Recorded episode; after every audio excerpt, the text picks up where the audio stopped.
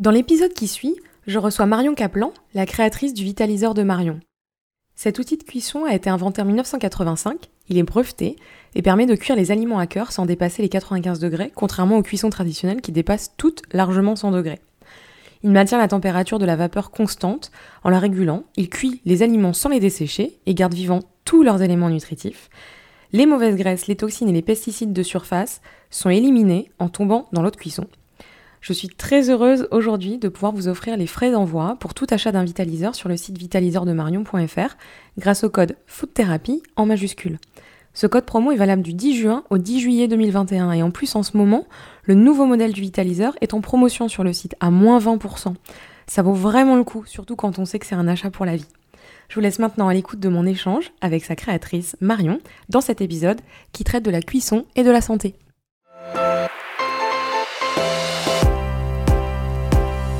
Hola et bienvenue dans ce nouvel épisode de Food Therapy, le podcast qui parle food et psychologie. Je suis Marion Nico, créatrice de contenu, marketing stratégiste dans la gastronomie, mais aussi foodie et psychologue de comptoir. Je partage ici mes analyses et explorations quant au lien entre nos émotions, notre état d'esprit, nos souvenirs et l'alimentation. Je ne me suis jamais trop posé la question de la cuisson, en dehors de sa finalité gustative, ou bien de l'obtention d'une texture particulière ou d'une certaine tendreté.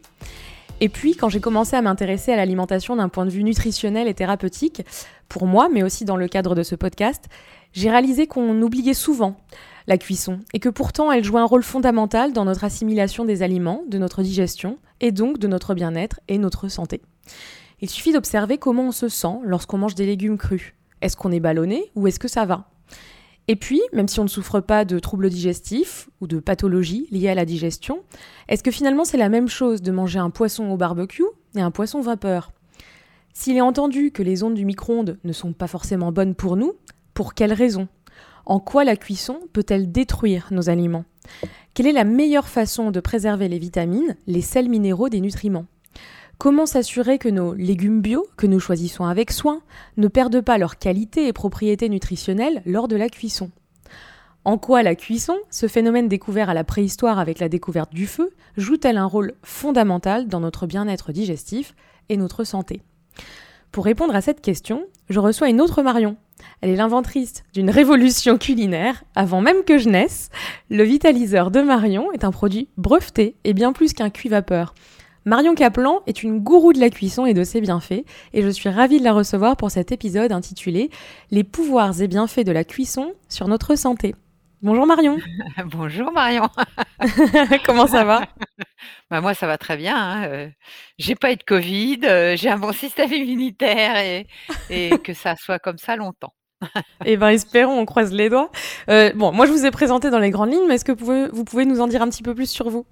Oui, alors c'est intéressant cette histoire de cuisson parce que je suis naturopathe, j'ai fait plein de formations, je continue à faire des formations parce que pour moi la naturopathie n'allait pas assez loin et je fais de la micronutrition parce qu'aujourd'hui, je dirais en 2005 surtout, des études énormes sont sorties sur le microbiote et donc forcément quand on parle de microbiote, on va parler de nutrition et de micronutrition et là ça n'arrête pas les publications. On va tellement loin aujourd'hui qu'on comprend que c'est très important de manger utile, c'est-à-dire des aliments riches en nutriments et plutôt pauvres en calories, et de ne pas les détruire et de ne pas faire de Tchernobyl dans son assiette. Et ça, c'est une question que je me suis posée très tôt. Je suis née en 1956 et à l'âge de 15 ans, donc vous faites le calcul, je suis dans ma 66e année puisque les 65, je les ai eus. Et j'ai été végane pendant 3 ans et j'étais donc les végétaliens de l'époque, la vie claire. J'avais fait des jeûnes, tout ça, parce que j'allais pas bien et il fallait que je trouve une solution. Et je m'apercevais que il n'y avait rien sur la cuisson qu'une espèce de cocotte en fonte avec un couvercle dans lequel on mettait de l'eau. C'était un truc qui s'appelait doux-feu et c'était pour faire de la cuisson à l'étouffée. C'était le seul truc qu'on avait à notre disposition qui disait que c'était une cuisine saine, cuisson saine. Mais ça durait des heures, c'était compliqué. Et donc, j'ai toujours eu dans un coin de mon cerveau, OK, on va savoir quoi manger pour certains parce que le one size fit all, ça marche pas, c'est-à-dire que on doit faire une alimentation sur mesure, avec des troncs communs bien sûr, Et donc, j'avais ça dans un coin de ma tête et c'est en 82 que je découvre André Cocard avec sa cuisine vapeur. Et la cuisine vapeur en 82, je pense que vous n'étiez pas née. Non, je suis née en 87, c'est pour ça. Comme le vitaliseur est né en 85, moi je suis sa petite sœur. Ouais. Donc en 82, dans les années 80, il y avait la cocotte sous pression qu'on appelait la cocotte minute. Et puis, quand il y avait des cuves vapeur, c'était des couscoussiers en aluminium avec des tout petits trous et un couvercle plat pour que l'eau retombe sur les aliments parce qu'on cuisait la semoule de couscous. C'est tout. Et avec Cocard, moi, j'étais passionnée parce que ça répondait à mon attente. Et donc, je me suis enfermée dans ma cuisine. J'avais acheté sa première casserole et je suis partie avec sous le bras. Il avait un restaurant à Marseille. Et j'ai fait plein d'expériences et je l'appelais tout le temps. Mais pourquoi vous dites ça? Pourquoi on fait ça? Ça a été une révolution. Comme je sais qu'aujourd'hui, quand les gens achètent notre vitaliseur, c'est une révolution. Pour ceux qui ont l'habitude de cuisiner à la poêle ou dans l'eau bouillante, on révolutionne complètement leur cuisine. Et donc, on en a fait un livre qui est sorti en 85, qui s'appelle « La cuisine à la vapeur de Marion ». Et ensuite, j'ai fait évoluer le produit, mais on a passé en revue toutes les cuissons. Et c'est là où il faut comprendre qu'on mange pour vivre quand même. On ne vit pas pour manger. Hein. Mais manger pour vivre, ça doit être un plaisir. Et c'est toute la problématique de toutes ces, on va dire, ces extrêmes. Où, moi je mange tout cru, ou moi je mange que des végétaux, ou moi je mange que des fruits. Soyons flexibles et soyons plutôt flexitariens. En fonction de notre propre microbiote, de notre propre biologie. Mais il faut comprendre qu'il y a 700 000 ans, on a inventé le feu, bien entendu, et que ce feu a fait un bond à notre cerveau qui a pu développer énormément son cortex. Alors pourquoi est-ce qu'on fait un amalgame entre la cuisson et le développement de notre cortex ? Je pense sincèrement, et je ne suis pas la seule à le dire, que quand on mangeait tout cru, de toute façon, on ne pouvait pas tout manger. Et l'être humain a cela d'extraordinaire, c'est qu'il peut presque tout manger. Il y a quelques poisons, évidemment, vous n'allez pas manger des amanites phalloïdes, mais c'est un super adapté à notre planète, et il est autant capable de manger des champignons que des tubercules, que quelques feuilles, que des animaux, que des œufs, il peut tout manger. Et c'est ceux qui peuvent tout manger qui ont survécu. Mais il y a quand même dans notre environnement des microbes, des bactéries, des virus. Et l'homme de Cro-Magnon ou notre ancêtre, son espérance de vie, c'était 25 ans. Et les bébés, les petits-enfants, quand on faisait 12 enfants, il en restait 2 vivants. Donc il y avait une énorme écrémage en maladies infantiles que nous faisons encore, mais il y en a d'autres qui sont éradiquées, qu'on ne fait plus. Mais donc, quand on mange cru, il faut savoir qu'on mange avec les microbes et les virus. Est-ce que notre système immunitaire est capable de neutraliser ces microbes, c'est-à-dire de les tuer et de les éliminer afin qu'ils ne rentrent pas dans notre biologie? Quand on voit cet épisode de Covid, on voit bien que nous ne sommes pas égaux, que certains vont l'attraper, d'autres non. Donc, il faut adapter. Je sais qu'il y a des gens qui aiment manger tout cru et tant mieux pour eux s'ils y arrivent. Moi, j'y arrive pas. Hein. Mais j'ai essayé, bien entendu, et je ballonne tellement que je me mets en inflammation de bas grade et je pourrais partir en résistance à l'insuline. Donc, vous voyez bien qu'on n'est pas égaux. Mais je peux comprendre que s'il y en a qui ont la patate en mangeant cru, bah, qu'ils mangent cru. On va pas, ne rentrons pas dans une chapelle. Tout n'est pas bon pour tout le monde. Donc la cuisson a ça de confortable, c'est qu'elle permet de détruire les pathogènes environnementaux, bactéries, virus. Parce qu'au-delà de 60 degrés, vous n'avez plus rien. Hein. C'est bien de le rappeler parce que c'est vrai qu'on oublie pourquoi c'est fondamental finalement la cuisson. C'est quand même fondamental. Hein. Et moi par exemple, quand j'allais dans des pays chauds, je suis allée à l'île Maurice une fois parce qu'il y avait un centre qui devait s'ouvrir et ils voulaient faire ma cuisine. Eh bien, par exemple, vous prenez une carotte. Quand vous voulez la manger crue, vous la passez 1 minute au vitaliseur, ce qui permet de tuer les virus et bactéries qui ne sont qu'en surface. Et après, vous râpez vos carottes, elles sont crues. Hein. Donc, le cru comme ça est très intéressant. Même les fruits, vous les passez 1 minute, ils ne sont pas cuits. Une mangue, un ananas, mais la peau, en général, on l'enlève, donc c'est bon. Mais il peut y avoir des contaminants. Alors, bien sûr, les feuillus, si on les cuit, une salade, elle va être morte. Hein. Donc, elle va être cuite, quoi. Donc, les feuillus, il vaut mieux les laver avec une eau bicarbonatée, avec peut-être une petite huile essentielle de citron ou je ne sais pas quoi dedans, pour neutraliser, parce que les huiles essentielles aussi neutralisent les virus, et le bicarbonate est aussi un antifongique, etc. Donc, mais alors, est-ce que ça tue toutes les bactéries ? J'ai pas fait d'études, donc je peux pas vous dire oui avec certitude. Parce qu'on a besoin de bonnes bactéries aussi, en tant qu'être humain. Oh, mais ça tue pas les bonnes bactéries, elles sont dans votre intestin, d'accord ? Donc, vos bonnes bactéries, elles sont dans vos intestins et elles ont besoin, comme aliment, de fibres. Entre autres, hein, parce qu'il y a d'autres aliments qui sont importants. Mais les fibres vont nourrir le mucus de vos bactéries, de votre microbiote. D'accord ? C'est pour ça que là, j'ai sorti un article sur jus, intox ou détox. Je vais changer le titre parce qu'il était peut-être un peu costaud. Je ne suis pas contre les jus. Je suis contre l'extrémisme des gens qui se nourrissent que de jus, ce qui existe. Ce qui fait qu'ils ne vont plus avoir de fibres du tout. Et votre microbiote mourant de faim, qu'est-ce qu'il fait ? Il mange comme une moquette, non seulement le peu de mucus que vous avez, et après, il fait des trous. Et vous vous retrouvez abrasé avec une inflammation, une zonuline qui est une hormone qui va ouvrir les portes.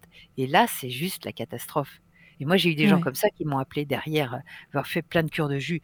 Qu'on fasse une petite cure de jus, mais oui, il n'y a pas de problème, c'est très sympa. Ça met l'organisme au repos, et ceux qui flatulent pour n'importe quelle fibre, eh ben, ça peut les mettre au repos, mais ça doit être épisodique, ça ne doit pas être un mode de vie. D'accord ? Bien sûr. Il vaudra mieux, et c'est ce que j'ai dit, attention, c'est la dose qui fait le poison. Mangeons des fibres, parce que les fibres sont essentielles pour votre microbiote. Mais imaginons quelqu'un qui mange tout cru, mais qui mastique mal. Parce que quand on s'engage à manger cru, il faut être un très bon mastiqueur. Ouais. Et si vous ne mastiquez pas de façon à faire de la bouillie bébé, vous vous mettez en danger. D'accord ? Alors que quand on cuit al dente à la vapeur, al dente, ça va quand même attendrir la fibre, ce qui rend plus biodisponible d'ailleurs les vitamines. Donc, c'est tout bénéf pour tout le monde. Et en plus, c'est plus facile à mâcher. Si vous les cure beaucoup, bien sûr que ce sera très facile à mâcher et plus facile pour les gens qui ballonnent à absorber et digérer. Mais vous voyez, il faut chacun a son microbiote, sa façon de ballonner, de péter, d'avoir mal ou pas. Il faut moduler en fonction de qui on est, de l'âge que l'on a, des habitudes que l'on a eues, de la pauvreté ou de la richesse de son microbiote. Bon, ça, c'était une aparté. Donc, le cuit a permis de manger des pommes de terre, a permis de manger des aubergines, parce qu'une aubergine crue est carrément un toxique. Ça, que vous le sachiez. Hein ? D'accord. C'est toxique, l'aubergine crue. Ça ne peut pas se manger cru. Donc, voilà, il y a des aliments, les pommes de terre crues, il y en a qui disent que les jus sont alcalanisants, mais si vous en prenez trop, ça va vous foutre le bordel. Donc, il vaut mieux être raisonnable, cuire bien vos pommes de terre à la vapeur, les faire refroidir, vous les mettez au frigo quelques heures et vous les mangez en salade. Et là, vous mangez des amidons résistants qui ne font pas monter votre glycémie et qui sont une bonne nourriture pour votre microbiote. Vous voyez ? D'accord. C'est des petits trucs comme ça qu'il faut connaître, quoi. Ouais, ouais, c'est intéressant. Qu'est-ce qu'un aliment vivant, Marion ? Et pourquoi on dit qu'on détruit nos aliments avec nos cuissons traditionnelles ? Alors, qu'est-ce qu'une cuisson traditionnelle, déjà ? Là, on va parler de la cuisson, on va parler des cuissons qu'on utilise peut-être le plus au quotidien, qui sont les cuissons à la poêle et au four. Et puis je voulais vraiment insister sur cette question de qu'est-ce qu'un aliment vivant, en fait. Bah, pour moi, un aliment vivant, c'est pas un aliment qui court tout seul et qui est toujours vivant, parce que dès que vous retirez une carotte de terre, elle est morte. Elle va mourir. D'ailleurs, c'est les travaux d'un nommé Simonneton qui a mesuré la radiovitalité d'un produit et qui regarde au bout de combien de jours il perd sa radiovitalité. Donc, si on veut vraiment manger vivant, une salade au bout de 3 jours, elle est morte. Oui. D'accord ? Donc, pour moi, c'est impropre, ça n'est pas juste et ça n'est pas… c'est un mot de blogueur, c'est un mot de gens qui n'ont pas fait de micronutrition, c'est un mot à la mode, mais ça ne veut rien dire. D'accord. Un aliment, pour moi, serait considéré comme vivant à partir du moment où on garde ses vitamines et ses sels minéraux. Okay. Et ses collagènes et ses acides aminés pour les produits carnés. Et c'est ce que fait le vitaliseur, hein. Ça maintient finalement, ça préserve les sels minéraux. Okay. Donc les histoires des enzymes, c'est ridicule parce que les enzymes, nous avons des enzymes organiques qui sont des enzymes digestives, les enzymes pancréatiques, l'amylase, la protéase, etc., les lipases. Tout ça, ce sont des enzymes sécrétées par votre pancréas, d'accord, vos sucs pancréatiques, et biliaires d'ailleurs aussi. Et les enzymes qui sont dans les légumes, et dans les produits entre guillemets dits vivants, mais dès lors que vous sortez un poireau ou une carotte de terre, ces enzymes ont un reset et sont là pour putréfier le produit. Elles sont là pour le détruire. D'accord. C'est pour ça qu'il y a des gens qui sortent des bouquins, des naturaux, je ne citerai pas de nom sur les enzymes, mais d'où ils sortent ça ? Ce sont des théories qui ont la vie dure. Hein. Manger un aliment vivant, c'est à manger un aliment qui contient toutes ses vitamines et ses sels minéraux. Parce que c'est ça que demande notre corps, que demandent nos centrales énergétiques qui donnent l'énergie à notre corps, c'est-à-dire les mitochondries.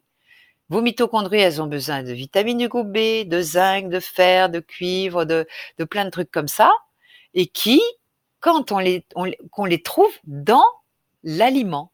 Donc, tout le problème, c'est d'arriver à cuire sans détruire. Et ça, c'est la mission que le vitaliseur remplit. Qu'est-ce qu'une cuisson agressive ? Quelles sont les cuissons les plus délétères ? Bon, le plus délétère, on le sait que c'est la grillade. Mmh. Ça, c'est des travaux qui ont commencé dans les années 80. Et d'ailleurs, en 85, lors d'un congrès Cousmine, quand j'avais dit devant 350 personnes, suite à un congrès de Toulouse, où il y avait des gastro-entérologues, etc., qui avaient étiqueté que les grillades contenaient en goudron l'équivalent de 1000 cigarettes, c'était une grillade de mouton bien cuite, c'est vrai, tout le monde était horrifié parce qu'ils ne savaient pas. Ils ont dit « mais non, d'où tu tiens ça ? Ta, ta, ta, ta, ta, ta. » Maintenant, croyez-moi, je source mes trucs. Donc maintenant, c'est de notoriété publique sourcée que les grillades, surtout quand elles sont faites sur un barbecue horizontal, contiennent des benzopyrènes, des méthylcholanthrènes et tous ces éléments carbonés qu'on appelle réaction de Maillard, entre autres, oui. Et ben ça va caraméliser vos cellules et ça va les oxyder, c'est-à-dire les faire rouiller. Donc, que vous en mangiez de temps en temps, pourquoi pas, mais quand vous faites une grillade, moi, je vous conseille d'enlever le noir. Oui, disons qu'un petit beurre noisette de temps en temps, ça fait pas de mal, mais il ne faut pas en manger tous les jours. De temps en temps, parce que le beurre noisette, c'est quand même hyper toxique. Ouais.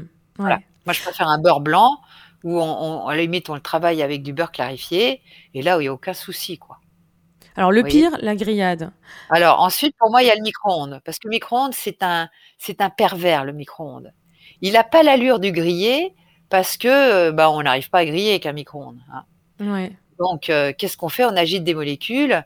Comme on sait que plus le produit contient de l'eau, plus il cuit vite, puisque ça agite des milliards de fois les molécules d'eau, c'est comme ça que ça chauffe, par friction d'un métatron qui fait 2 milliards de fois l'émission du spectre solaire.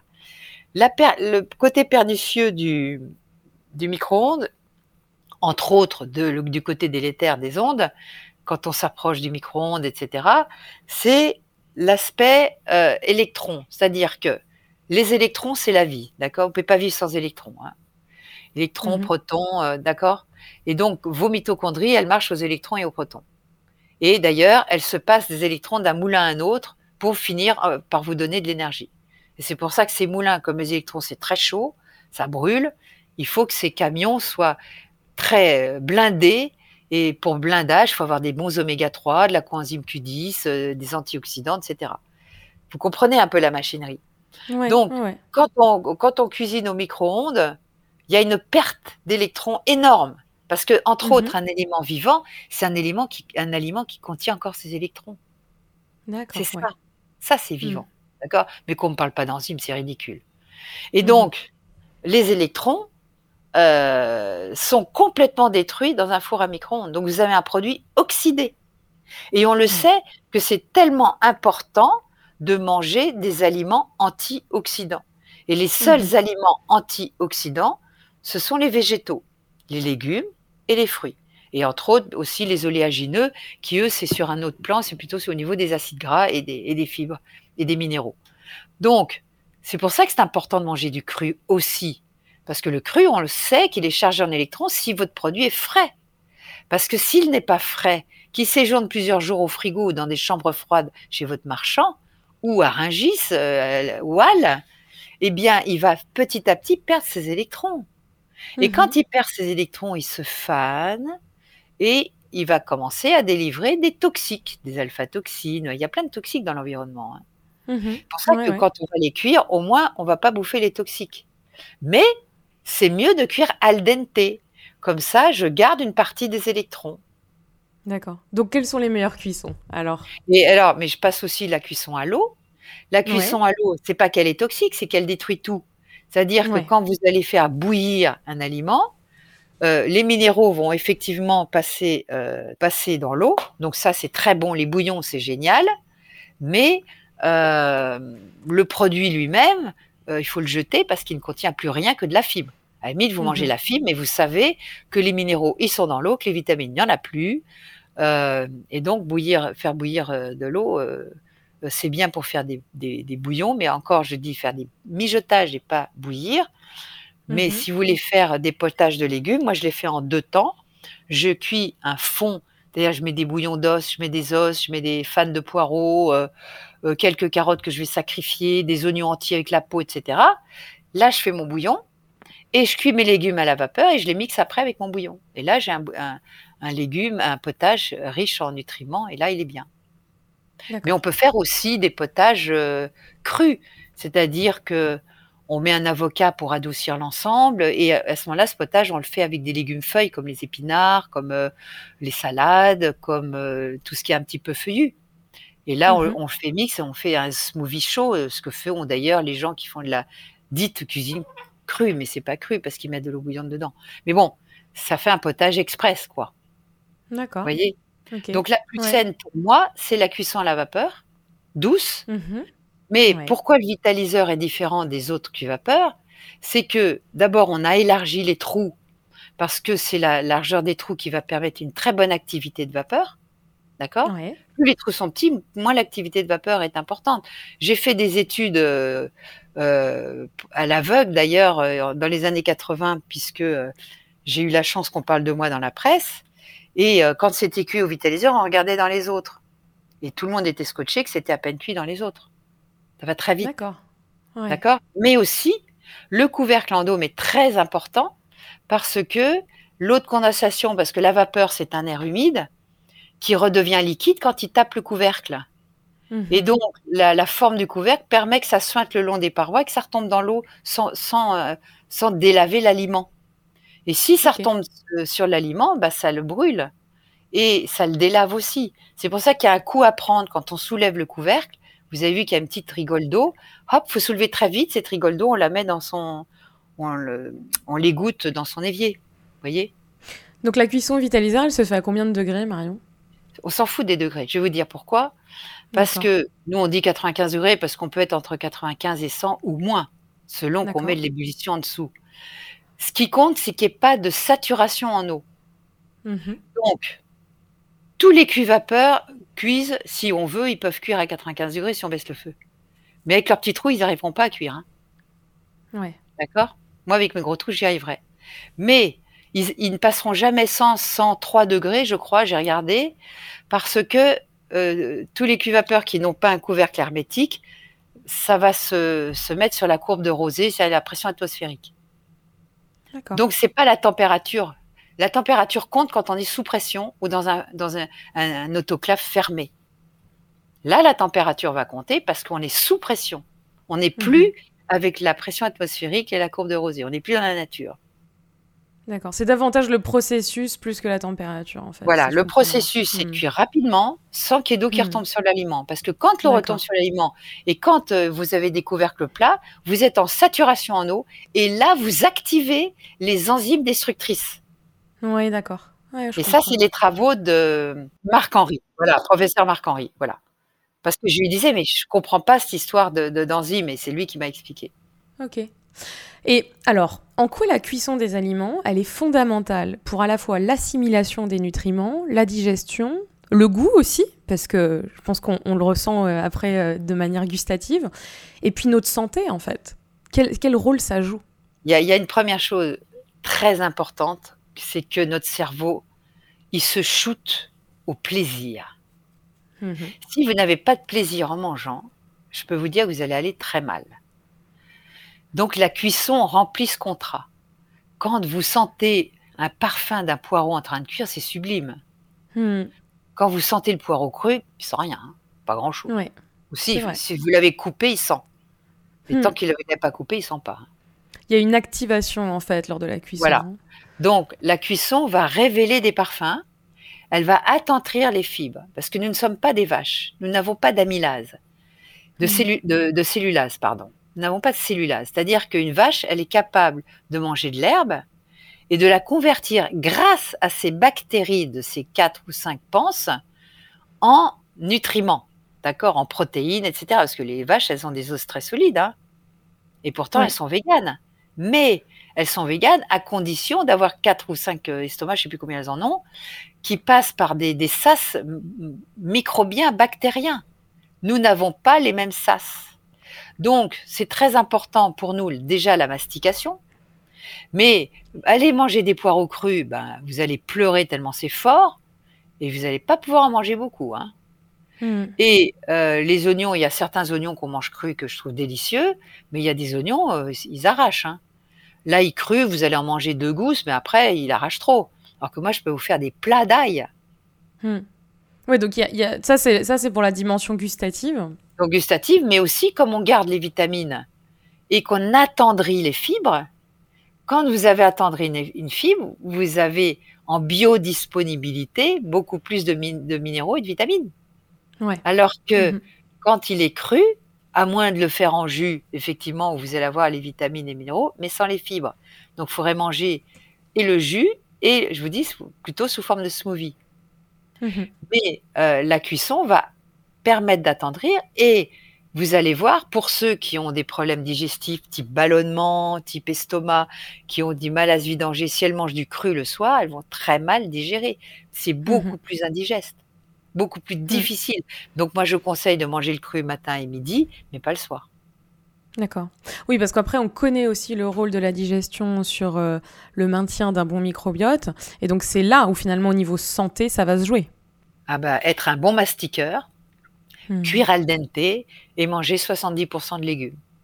Les légumes, vous pouvez vous charger en légumes, il n'y a pas de souci, mais mastiquez-les bien. Sinon, c'est les usines à fermentation qui vont se mettre en boulot. Et là, vous allez prendre cher parce que plus on a de bactéries, plus elles ont besoin de place. Donc, vous allez ballonner. Mais à terme, vous pouvez retrouver qu'un SIBO, c'est-à-dire les bactéries vont rentrer dans le grêle. Et là, c'est la catastrophe. Ouais. Justement, la cuisson, est-ce que vous avez des données là-dessus, Marion, sur le rôle qu'elle joue dans la prévention de maladies, notamment toutes ces maladies du type syndrome de l'intestin irritable, le SIBO, la maladie de Crohn, les cancers ?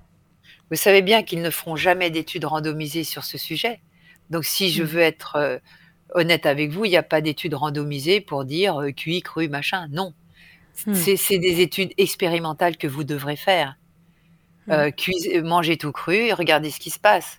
Commencez à cuire al dente, regardez ce qui se passe. Cuisez un peu plus, regardez ce qui se passe. Mangez ou non des protéines animales, c'est au bout de 3 ans que vous allez vous rendre compte des carences, parce qu'on a des réserves en B12, etc.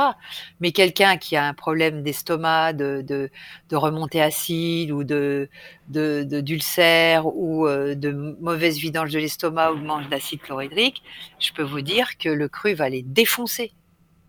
Mais en revanche, je pense qu'il y a des études quand même au niveau de, vous mentionniez tout à l'heure la réaction de Maillard, il y a des études au niveau de ce type de cuisson qui est toxique et qui donc peut générer des cancers. Ça par contre, oui.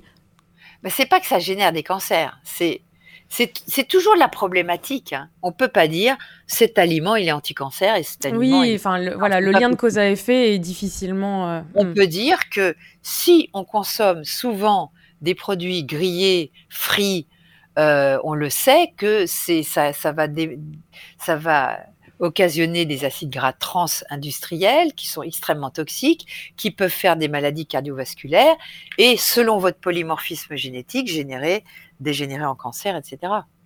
Oui. Vous voyez, c'est pour ça, moi, je ne veux pas faire de raccourcis, détox, cancérigène, anti-cancer. Ce n'est pas possible. On est obligé d'être nuancé.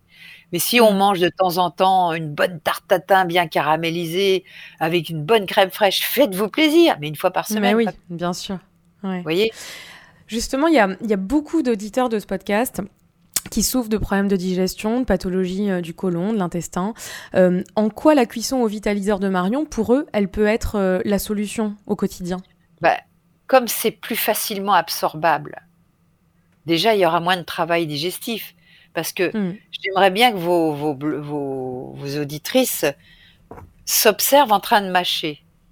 Et il ne faut pas mâcher, comme ils disent, à compter, parce qu'on perd le plaisir. N'oubliez pas, vous vous nourrissez de plaisir. Il faut que ça soit bon. C'est pour ça que nous, notre objectif, c'est de vous donner des recettes, mais après, à vous d'être créatifs. Hein. On donne des orientations, et puis c'est tout. Hein. Mais regardez quel mastiqueur vous êtes. Et vous allez voir qu'il y a des moments où vous l'avalez tout rond. Il y a des moments où il y a des morceaux de carottes entiers qui passent, hein. Ouais. Donc quand vous mangez cru, c'est juste la catastrophe. Bah, surtout quand on est stressé, qu'on mange devant les écrans, qu'on fait des pauses déjeuner express de 10 minutes, c'est la catastrophe. Donc si vous avalez tout rond, même au vitaliseur, il y aura peut-être quand même un pré-travail qui est fait, mais ça ira quand même pas forcément mieux. Donc il faut être un bon mastiqueur. Cette cuisson vapeur étant une cuisson qui permet de garder les nutriments utiles, bah, c'est tout bénef pour vos mitochondries et votre machinerie, mais à vous de faire le boulot. C'est à vous d'être le premier ouvrier en mastiquant bien pour que les ouvriers du reste n'aient pas trop de boulot. Sinon, ils vont avoir trop de travail et puis ils vont se mettre en grève.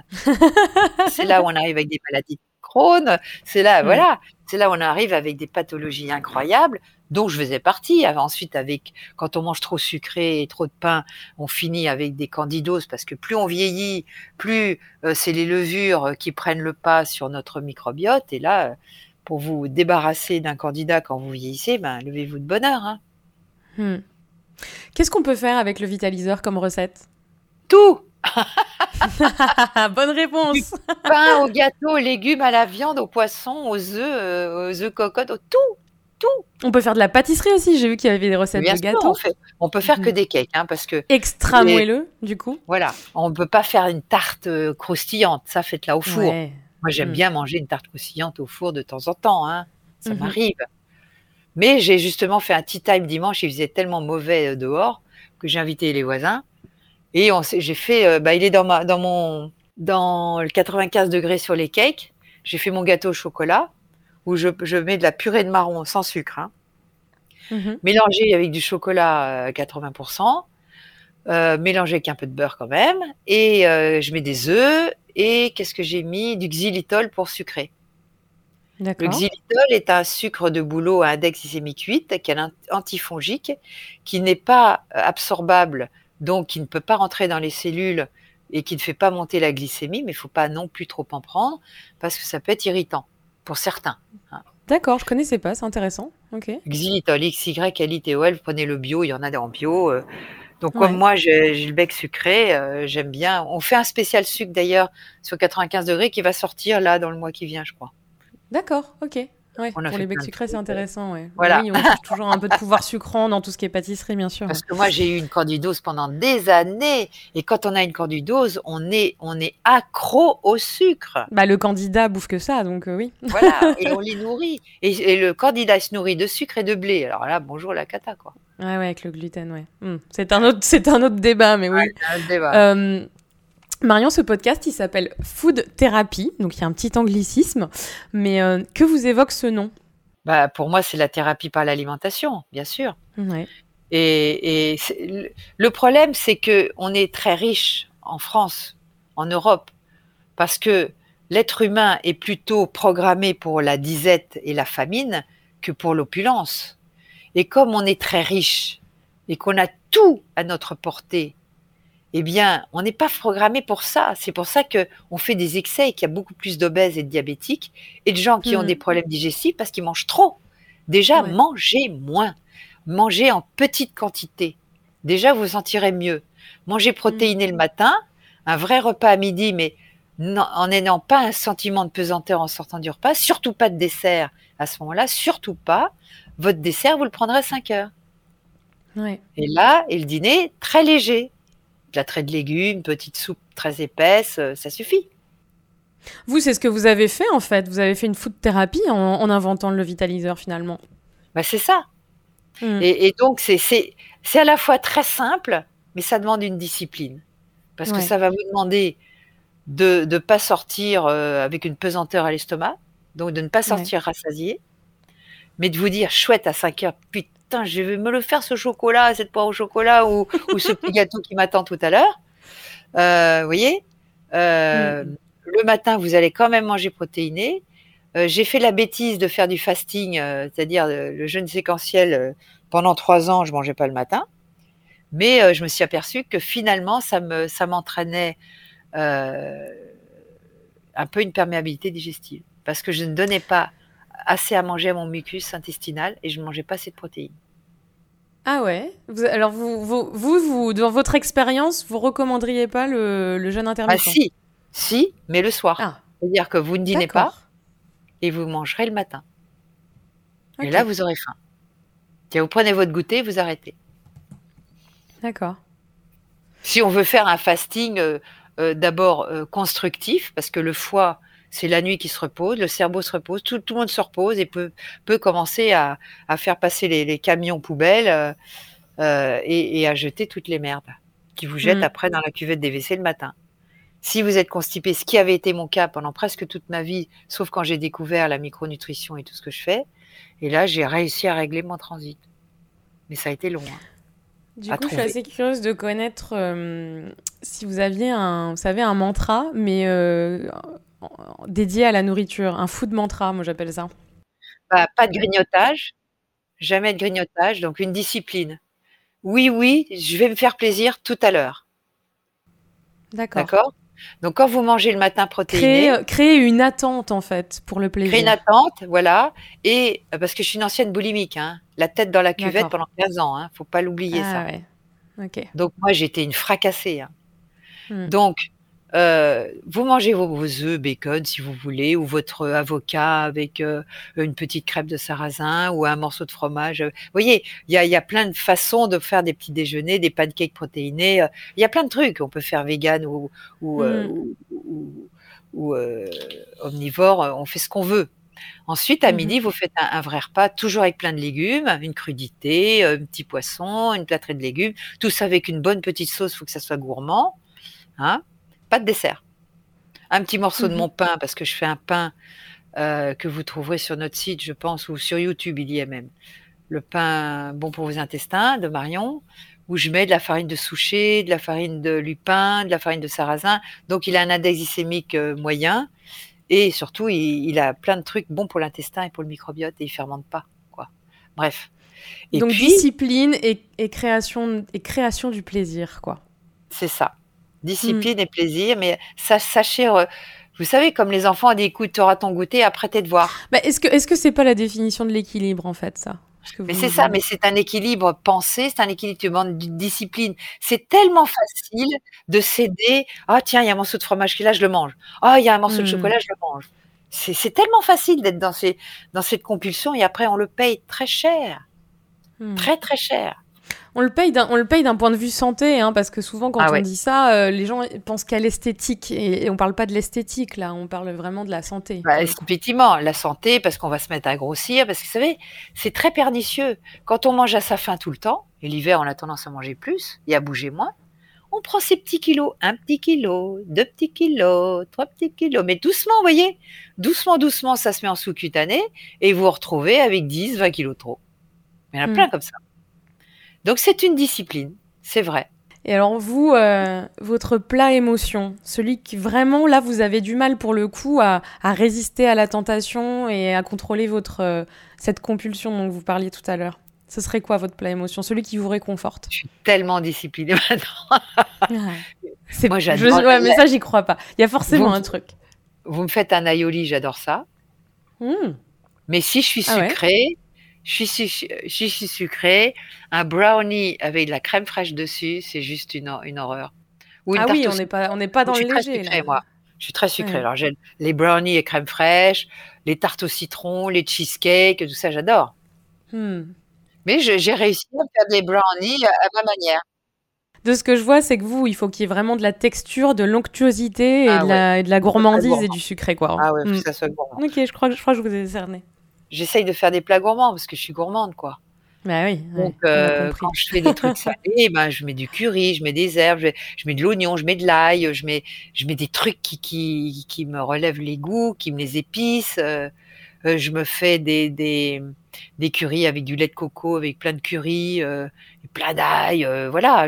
Mais je pense qu'on n'a pas le choix finalement. Si on décide d'adopter cette discipline, il faut s'apporter dans cette discipline, et pour pas tomber dans l'excès, il faut s'apporter cette dose de plaisir à chaque repas. Sinon, c'est pas tenable sur la durée.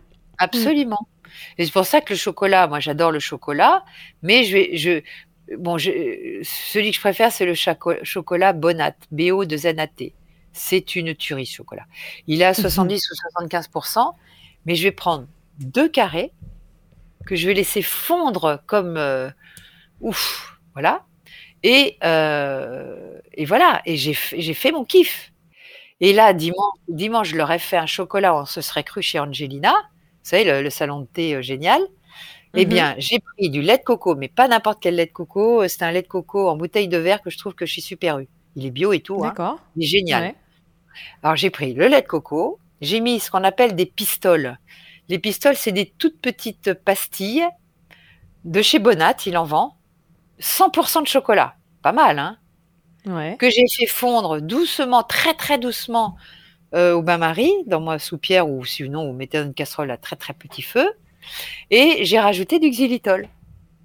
Donc voilà, le fameux gourmand. Et c'était super bon. Et à la limite, j'ai pris mon congélateur, je me suis dit, tiens, je vais en faire des ice cream. Pas folle la guêpe. Vous voyez, il y a moyen d'être gourmand. Et puis, on peut faire des gourmandises avec... moi, j'adore mixer un avocat avec du jus de citron, de la graisse de coco et du xylitol. Ça vous fait une crème super bonne. Ok, bonne idée, intéressant. Et pareil, je prends toujours la base d'avocat, je mets du cacao cru que je mixe bien avec mon avocat et du xylitol. Et ça me fait une crème chocolatée. Ça, c'est très... vous êtes retourné presque aux origines aztèques de l'avocat, là, avec le cacao et ce mélange de sucré. Moi, j'adore. L'avocat, vous pouvez le mélanger avec tout. Hein. Franchement, c'est un truc génial. Ouais. Mais il y a des périodes où on n'en trouve pas, ils sont trop durs ou ils sont pourris. C'est pas facile de trouver des bons avocats, quoi. Bon, et ben intéressant. Merci beaucoup, Marion. On arrive à la fin de cet épisode. Moi, ça y est, ça m'a donné la dalle, tout ça. Merci beaucoup. Et puis... Par exemple, vous faites une poire, il y a encore des poires. Vous la faites au vitaliseur. Bon, faut bien la cuire pour qu'elle soit gourmande. Vous la cuisez un quart d'heure. Elle bouge pas du tout. On a l'impression qu'elle est crue parce que la peau n'éclate pas comme la pomme. Et vous faites une petite fondue de chocolat là-dessus, mais c'est sublime. Un petit peu d'amande effilée dessus. Très légèrement rôti, voilà un bon 4 heures. Puis ce qui est bien, c'est que le vitaliseur, on s'en achète un et après, on le donne en héritage à ses enfants. Mais vous savez que les gens qui divorcent, là, j'ai un professeur là, qui divorce, et ben, il m'a dit « Marion, je suis embêtée, ma femme a gardé le vitaliseur, il m'en faut un. »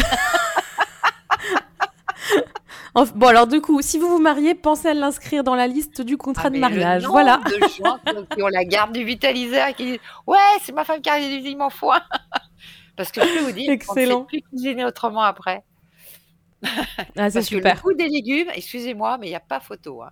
Un goût d'une carotte cutal ou une carotte cuto vitaliseur, je m'excuse, hein, ça n'a rien à voir. Ouais. Non, c'est vrai. Testé, approuvé. Merci Marion encore pour votre temps et toutes ces explications.